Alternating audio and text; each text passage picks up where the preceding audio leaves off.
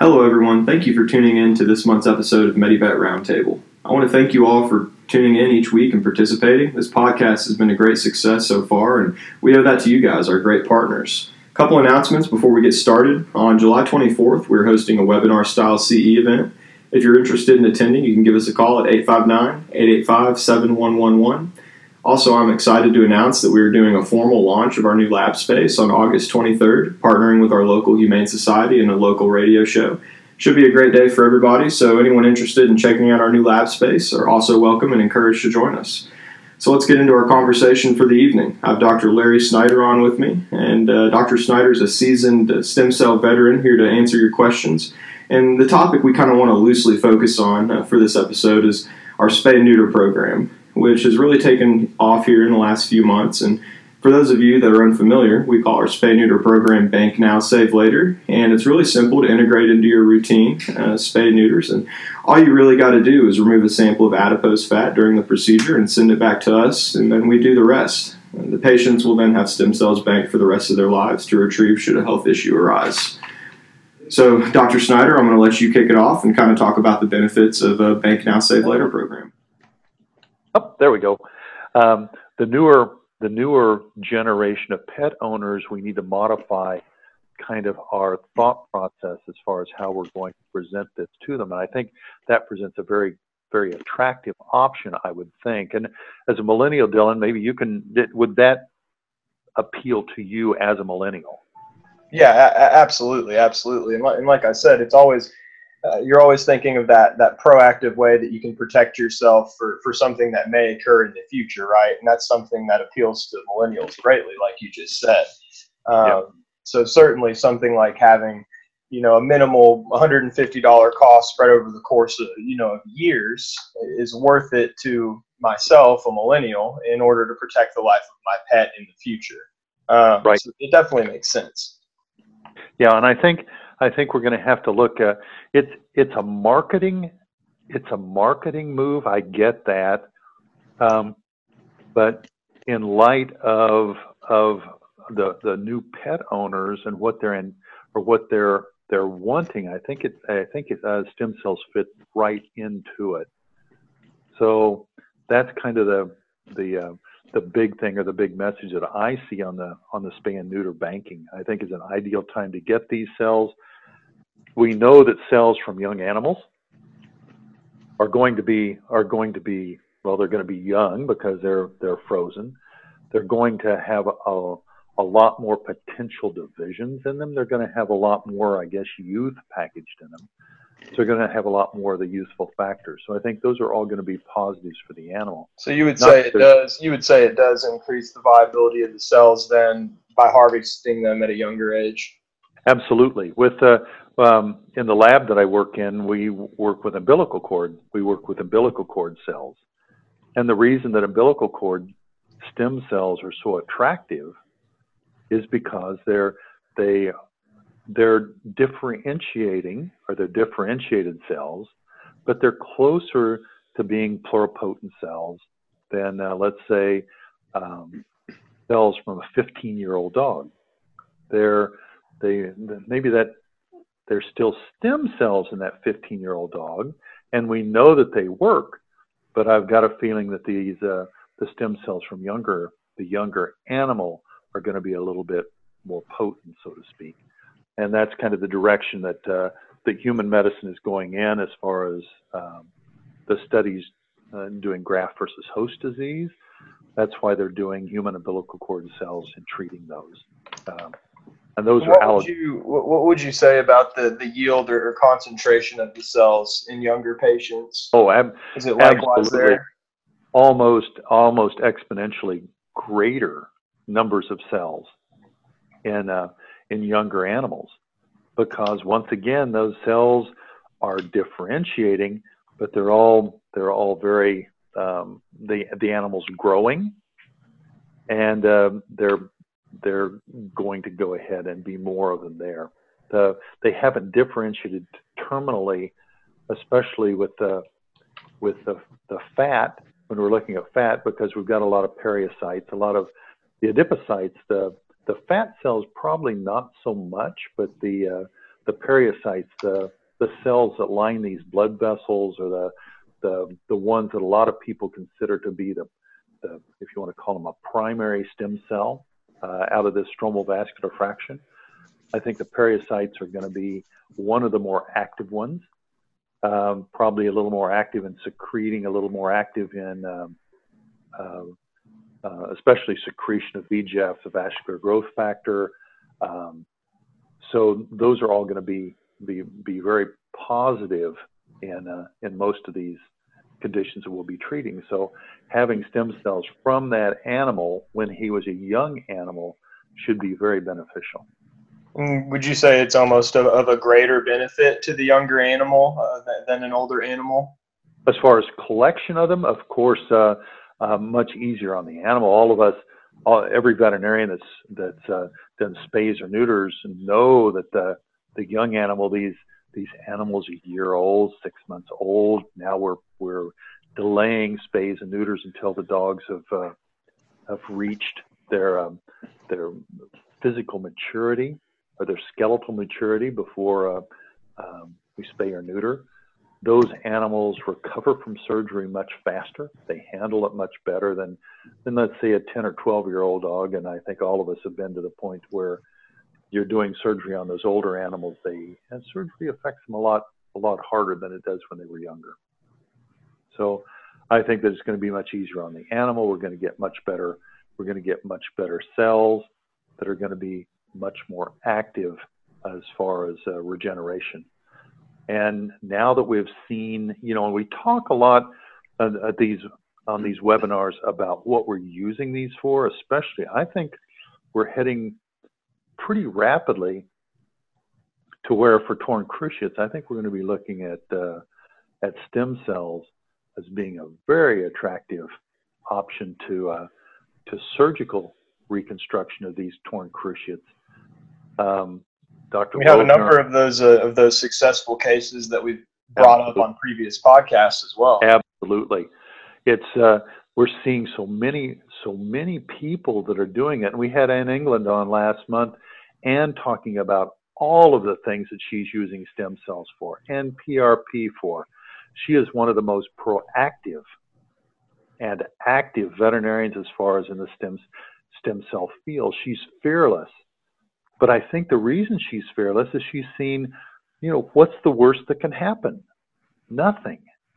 And she's having just amazing. Um, I just, well, not only that Southern accent, who who doesn't fall in love with that Southern accent, but but she just uh, she is fearless in in attacking looking at it. Well does it seem like it's reasonable to use stem cells? Okay yeah it seems reasonable and she uses it and she finds that it's that it's very very beneficial for these uh, for these cases.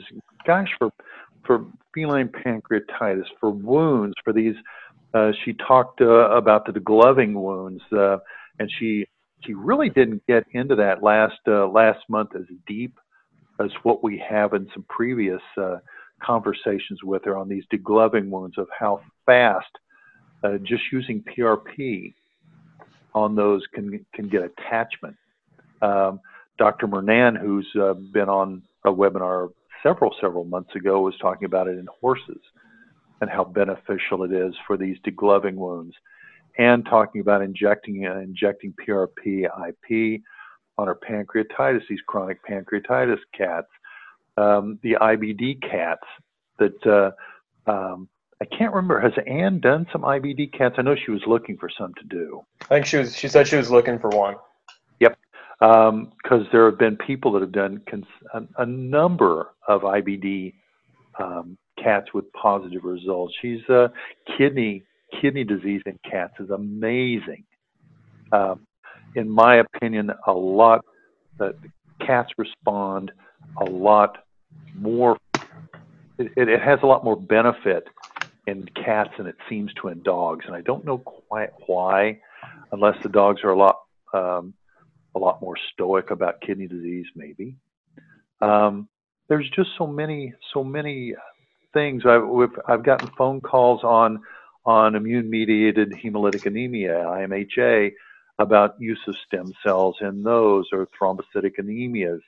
Um, it's not going to be our first line because the first line with those is going to be just stabilizing the animal, uh, keeping them alive, keeping them from bleeding to death. But I think stem cells are going to play a, a part as far as maybe 30 day or when the animal can safely have fat collected to get the cells, get them into the animal, I think we're going to be getting these animals off of steroids more rapidly and probably end up um, keeping them off a, a, lot less relapses. Can you, uh, can you get into that? Do you mind to get into that uh, immune immune mediated hemolytic anemia case uh, again? Because I know you talked to Dr. Doiron about that one. Am I correct on that? Yeah, yeah. I think you know the the in in my way of my way of looking at it, um, I have not treated one. I have not treated one. As I as I look, you know, you try to you try to go through pluses and minuses, and as I talk talk to the the the other veterinarians, it's like, well, you know, we've got a dog that's that's bleeding. You're certainly not going to, or is thrombocyte depleted. Yeah, you're certainly not going to cut that animal. You're not going to harvest fat on that animal while they're in a hemolytic crisis you're going to get them stabilized. You're going to use steroids. You're going to use whatever it takes to get that animal stabilized. But as soon as that animal is stable enough to harvest fat, get the fat, process it, do an IV dose, do the five to 10 million cells IV on that animal. And then if we need to in 30 days, repeat it. But see if we can get these animals off of steroids. The, the one thing with both those conditions, it's kind of notorious, is the relapses. You get them tapering, you're tapering them off of the off of the steroids. The dog's doing well, and you come down, you're about to take them off, and they they go into another crisis. Usually, the second time isn't so easy to bring them back from. So, if we can come up with something that's going to take and stabilize those animals, I think it's going to be very positive. And I think stem cells are going to be the answer. I think going to be the answer because they're so immune modulatory. They're going to reset that immune system. It's not going to be one that's going to be the, as rapid as we see with arthritis. We're seeing immune systems that may take months to even a year to see benefit. We've talked about that with the uh, with the atopy dogs. Dr. Newland in Arizona has had extremely good, like extremely rapid results on the study we did at K State, and it may just be the antigen differences. We had not, I can't say that we had numerous dogs because I haven't I haven't been able to follow up on that, but I know of at least one because it's a client's dog, my own client's dog, that had terrible atopy, terrible allergies, and they received the stem cells. The owner felt that it was a failure because the dog was still 30 days, 60 days afterwards was still having trouble with itching and allergies. But the following year, the dog was perfect and has remained perfect since then. And that's we're going on three years now. So it may very well be the case that the, the dog isn't a non-responder. Just the fact that you need yep. to wait a little bit longer, it might take the dog Correct. a little longer to respond. A little longer to respond. Same thing with these cats with his with uh, the gingivitis or the stomatitis that we're seeing. Um, I've had one, and Dr. Bridge has talked about one that he had that was we considered them to be non-responders. He saw the cat the next year. The cat's mouth was perfect. It may be that we're we're asking too much on these immune diseases to be to be perfect in 30 to 60 days. It may take longer. We've treated some some pemphigus cases. Great cases to do. But they may take long. Some of them we've had we've had um, immune mediated polyarthritis case that literally it's almost like you stand there and watch the skin improve. I mean, this dog had terrible skin, sparse hair. Um, it was a Newfoundland, sparse hair, just just terrible. Almost like you could stand there and watch the skin improve, the health of the skin almost as you watched it. Literally, by the time we took the stitches out in 14 days, took, I think we used staples in 14 days, um, the skin was just amazingly better hair growth. And that was one that was one dose and 17 months. And the dog did very, very well. But these immune mediated diseases, when you stop and look at it, what else do we have medically to take and use?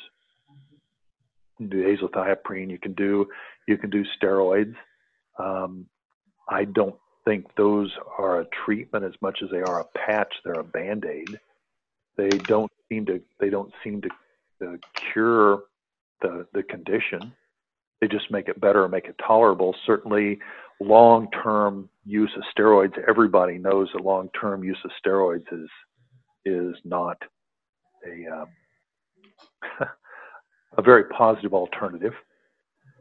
But um, so immune diseases, if you haven't, if veterinarians haven't tried stem cells on an immune case, please try. We had, I was trying to think, uh, a Sealyham. It's one that my the clinic that I used to own treated that dog not too long ago. Uh, I had recommended stem cells, and that's another thing with stem cells. You can recommend it. The owners may not go for it then, but down in the future, it's in the back of their mind. So always put it out to them, even if they don't go for it. This is a Sealyham that I originally felt that the dog probably was a Pemphigus case. And we biopsied the dog, sent it to Antech. Antech came back that they couldn't definitively call it a Pemphigus case, but they found one Demodex. So they felt that it was a Demodex case, one Demodex. So they suggested that we treat the dog for Demodex. So they went ahead and treated the dog for Demodex. The dog didn't respond. Um, so six months later, was still fighting the same thing. So they elected to do um, stem cells. So I'm waiting to see how that did. Uh, that was probably about 30 days ago. So we should. I'll I'll ask them when I'm in in again this Friday on how things are going with that dog. But and then you'll have to update us next month. Absolutely, those uh, those dogs are ones to where that's the third, fourth one we've treated. And like I said, don't don't and so much of this is is giving the owner realistic expectations as far as what they can expect.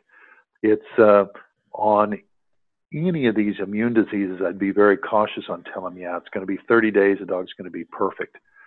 Always hedge your bets on those that it may take longer. We may need to go in and do the first dose when we harvest the fat, come back in in 30 days and repeat, and if necessary, 30 days after that.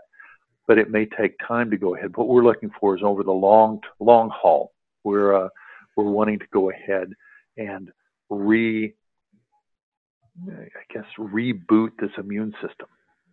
And stem cells seem to have uh, a really, really good record of doing this. Uh, like I was talking about um, in humans, graft versus host disease, which is where the immune system is attacking the uh, the bone marrow stem cell transplant where that transplant's attacking the body.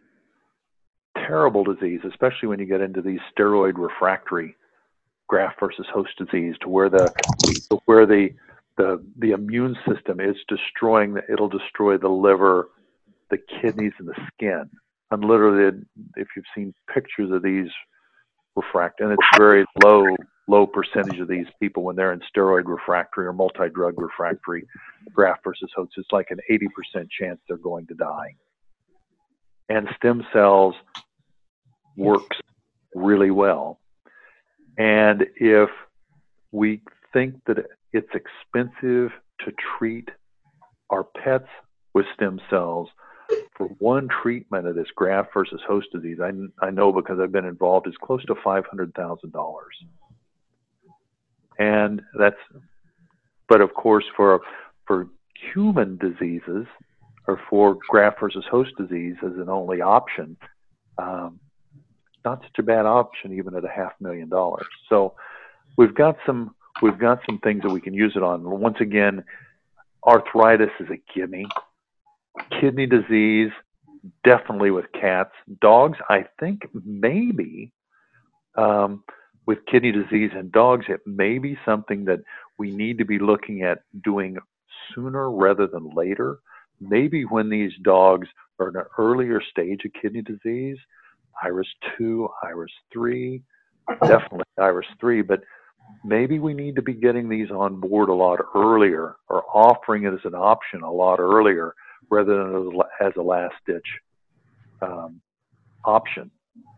Um, Anne was looking at, or Anne was talking about um, pancreatitis in the cats, and she uses PRP alone, I think, on these chronic pancreatises in dogs as well. We need to be thinking about these. IV, IP on these. Um, the certainly the the German Shepherd with these perianal fistulas, we've treated we've treated those. Those respond um, really really well with just IV use. And then this the dog uh, that I'm thinking of, this was a dog that had been on tons of steroids for a long period of time and essentially trashed the liver. And as luck would have it, we needed the stem cells over Christmas. it's always the case of what happens, and we couldn't get them to the dog soon enough, and we lost the dog. But um, the dog was doing very well um, on the cells. So that's another one to, to kind of keep in the back of your mind as far as, as something to do. Uh, of course, we talked a little bit about uh, the use of, of the stem cells in cruciate tears. By all means, consider that or offer that offer that to people. I think everyone that's that's been involved with either the TTAs or the TPLOs or whatever the new ones are called, um, it's almost guaranteed arthritis, and it doesn't take long for arthritis to form on those. Uh, maybe we can offer the stem cells as an attractive option for that, or maybe stem cells at the time of the surgery to try to delay the arthritic uh, progression. But those are just some things that uh, that are running down through my through my mind on that, Dylan. Well, no, no, it truly, it truly is a, it truly is amazing the variety of applications that we're finding uh, as yep. we continue to use stem cells to help treat these animals. And I do want to I do want to make a point and kind of take us back to the Bank Now Save Later program. You know, by by banking these cells early, uh, this gives pet owners the ability to take advantage of the ever evolving endless possibilities for stem cell treatments in the future. Uh, you know, absolutely. Cells those would be the ones. Those the, yeah, those would be the ones for IMHA. Dylan, those would be the ones to, to think about for the IMHA. If they're already banked, yeah, get them into the dog earlier. You don't have to do surgery. All you have to do is get them in, get them reconstituted. Of course, you need, you're going to need to do a venous stick, and that may be a little bit of a of a challenge on some of these too. But anyway, and and cruciate tears, you've already got the young cells. And so it almost makes it a no-brainer at that point because it, at that point it does. Most definitely does. I mean, Most can definitely. you can, can you think of personally an animal that maybe you wished had the opportunity to take advantage of the bank now save later? uh, I I talked about the 19-year-old German Shorthair. I, I don't know if if uh, have have I. We covered it a little bit on the first yeah. episode. Yeah, Coco Coco's 19 year old German short hair, or 18 year olds when 18 year old when we saw him. I, the owner, we were kind of reluctant, but you know, she talked us into doing it, and we did a small kit because I figured, what are the chances that an 18 year old is going to need to bank? And the dog did great, was doing great. The following year, the owner's in wanted to repeat stem cells on the dog. Ah, lesson learned bank everything. Always Even bank. Is that the message? Bank now. Bank now. You can always, you know, the, the everyone everyone that banks runs into the same quandary, Dylan, as we did. You've got ten doses sitting there on a ten year old dog. How how many of them do you use? Do you go ahead and use all of them? If you need to do them once a month for 10 months, do you go ahead and do that? Or do you kind of hedge thinking the dog's going to live longer so you spread them out a little bit more, but you don't want the dog to die before you use all of the stem cells? but you don't want to use a quandary there. Yeah, you don't want to use the last dose of stem cells and then have the dog go another six months and need another dose, and you've used all of them earlier. So that's always the quandary. If they had a if they had a use by date on them, um, that if the dog had a use by date, it'd be great. But we don't. Anyway, sure, sure. And and how how do you make how do you generally make those determinations for Oh, anybody man. listening that might uh, might have a might have a question like that? It's really for for me. It, it was always the one where I you're always talking to the owner. I was go, okay, we've got this many doses. Um, the dog is a 10, 12 year old dog. Now, let's say he's got a, we've got a spondylosis dog. Um, we we're giving him, give it to him epidurally, um, do an IV, do an IV dose. We've got five doses left. The dog's, dog's 12, 13 years old. You go ahead and do one. You'd, you'd probably like to do those. Uh, if the dog's improving, come back in 30 days and repeat it. Um, but the owner needs to be involved as far as what does what does the owner want to do, and um, we we try to kind of put our heads together and come up with a with a mutual agreement of what would be the best for the animal. Sure. And so far, it's, usually it ends up that we end up burning a dose or two of cells. As far as with cells we didn't use before, I, I tend to be conservative that way Sure. and I tend to advise the client the same way. So, like I was telling talking about before, you've got to take and you've got to take and enter all of these decisions with the the owners kind of making the decisions and you're kind of guiding them. But yeah, certainly. that's worked that's worked well for me anyway because the owners owners appreciate that. I'm not I'm kind of giving them what I would do. And they uh, they respond to that very well and, and you, all of them do the right thing.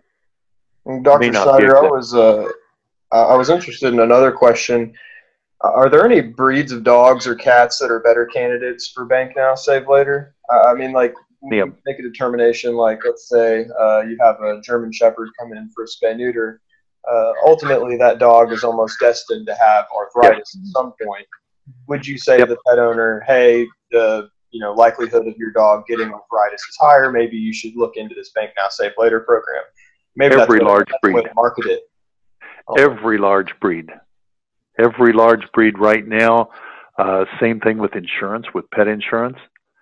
Uh, every large breed should be considering pet insurance and should be considering the the spay the spay now and, and uh, get the cells at the same time. I think that's a to me it's a no brainer.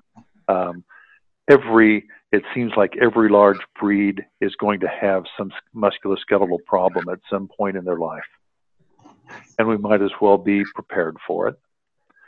Um, so the large breeds, number one, because of the because of the cruciate tears, hip problems, just because of their size. Small breeds, you're kind of into the same thing as far as the the um, uh, luxating patellas. Um, it it again is another another one to where, and usually the people with the toy toy breeds tend to be maybe a little little more likely to um, like I was saying Chazzy, the little the little uh, poodle. Um, they're tend to be a I can't say that they're more attached to the to a lot of the little toy breeds than the than the people with the large breeds, but there certainly is a lot of attachment um, with the toy breeds. So to me, any of them that are being spayed or neutered, ideal time to get it. It should be a fairly straightforward conversation with the owner especially like we were talking about with the millennials, just kind of, you know, this might be a, kind of, you can sell, if we're talking about selling it, you can sell that fairly easily, like we were talking about Dylan as a millennial, as a, this is an opportunity to go ahead and have the cells there. You're going to avoid some, some uh, sticker shock later on. Uh, why don't we do this? And if it's one to where we can roll it into the roll it into the cost of the spay or neuter to where it's a package deal, I think that's a I think that would be a fairly straightforward thing to do. Yeah, absolutely, absolutely. Dr. Snyder, I have a I have a couple processing questions here for you that, that have come Sure. in from, from technicians. Um, so, how do you know how much PRP to add to your stem cell vial retrieval? I'm. It, it depends on where they're. It depends on where the cells are going.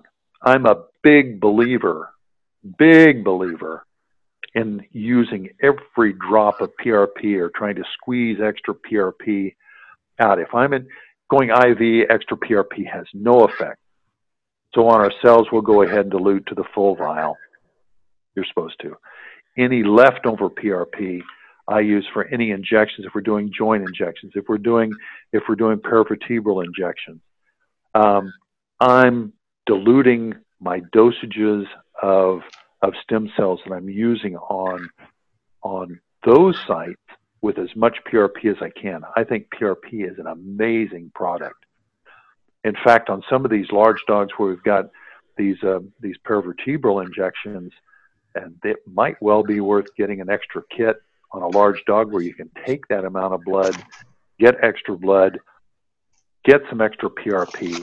If you don't use the entire kit, you can always freeze it and come back because uh, you can store that in just a regular minus 20 freezer for 90 days.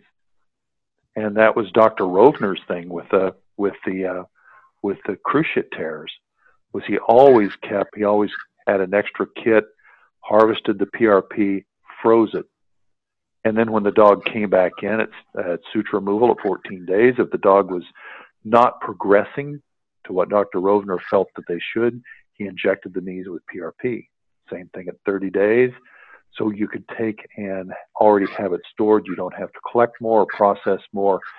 So you can take and use it for that 90 day period. Like I said, I'm a big believer in it. I'll dilute and use as much PRP as I can on the on the peripheral injections. Like I said, the IV injections is going to be diluted in the bloodstream anyway, other than just a carrier to get it uh, um, into your into your fluids you're giving them. Uh, the IV PRP. injection is actually a question that comes up a lot. Mm-hmm. Um, it's just is there like a range of how much you should do for a small dog or a large dog, or is it, is it just like you said, just kind of across the board? You want to dilute it as much as possible. And I I tend to use I'll tend to use as much PRP as I can. And I, I mean, on a small dog, I, I have no problem putting a mill putting a mill in. You're not going to hurt. You're not going to hurt anything. On cats, on cats, I know Dr. England talked about uh, PRP causing some asthma-like asthma-like uh, uh, problems. So she went ahead and what did she use on this? She talked about what she was uh, starting on orally, um, one of the anti-asthma drugs. And uh, on dogs, we don't see that. So I don't think there there should be any problem with IP injection. Certainly, if you can, on um, on if you're doing kidney kidney injections, try to go retroperitoneal, try to go into that perirenal fossa. I think that that's uh, going to put it right next to the kidney and should be good. I know Anne talks about directing her IP injection toward the site that she's after on pancreas. If she's doing pancreatitis cats, high right side. So she's uh, she tries to direct it and then kind of massage those areas to kind of coat the coat the areas. Uh, kidneys, same thing. But um, the PRP to me is magic, magic stuff. It is stem cell helper. I refer to it as stem cell as a stem cell light. If I have people that are considering stem cells for arthritis, but they don't want to pull the trigger as far as it's too much money for them right now, and we want to do something for the for the animal, go ahead and inject PRP in those joints. It's going to give them relief. It's going to help. It's not going to last nearly as long as stem cells, but it certainly gives the owner something to see as far as how much improvement their pet's going to have. So it's a it's a really um, to me, to me, it's a it's a positive thing you can you can do for that animal. It's going to help the animal. Uh, still not a, a ton of money for the for the owner, and you're doing something for the animal. So I hope I didn't dance too awful much around that question. So the for for me for me using as much PRP on these animals as I can is a is a positive. Yeah, yeah, certainly. And like we always say, well, like we always say, Dr. Snyder, it's priceless, right? Priceless. That's Dr. Newland's.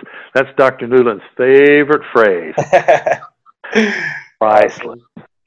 All right. Well, I think uh, I think I think that's it for tonight. Uh, Dr. Snyder, I really appreciate you coming on and fielding some questions. Not a problem.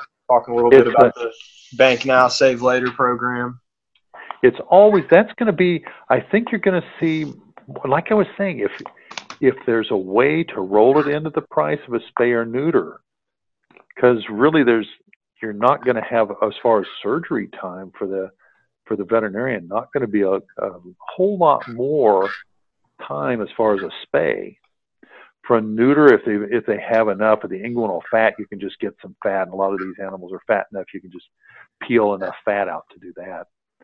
Um, on a spay you're right there at the false form anyway just collect some false form you're done you have very little additional time in your on your spay. So as far as a veterinary time it's not going to take much time the cost to the owner I think we can justify that, and especially if insurance companies will come through and help you on that. So uh, that may be something to look into.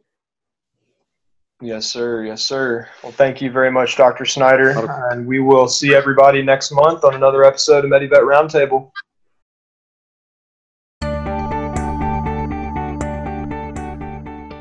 Hey everyone, thanks for listening in to MediVet Roundtable. Don't forget to hit that subscribe button to keep up to date on all of our latest content. Follow us on Twitter and Instagram at MediVet Biologics, and for more testimonials or information, visit our Facebook page or go to MediVetBiologics.com.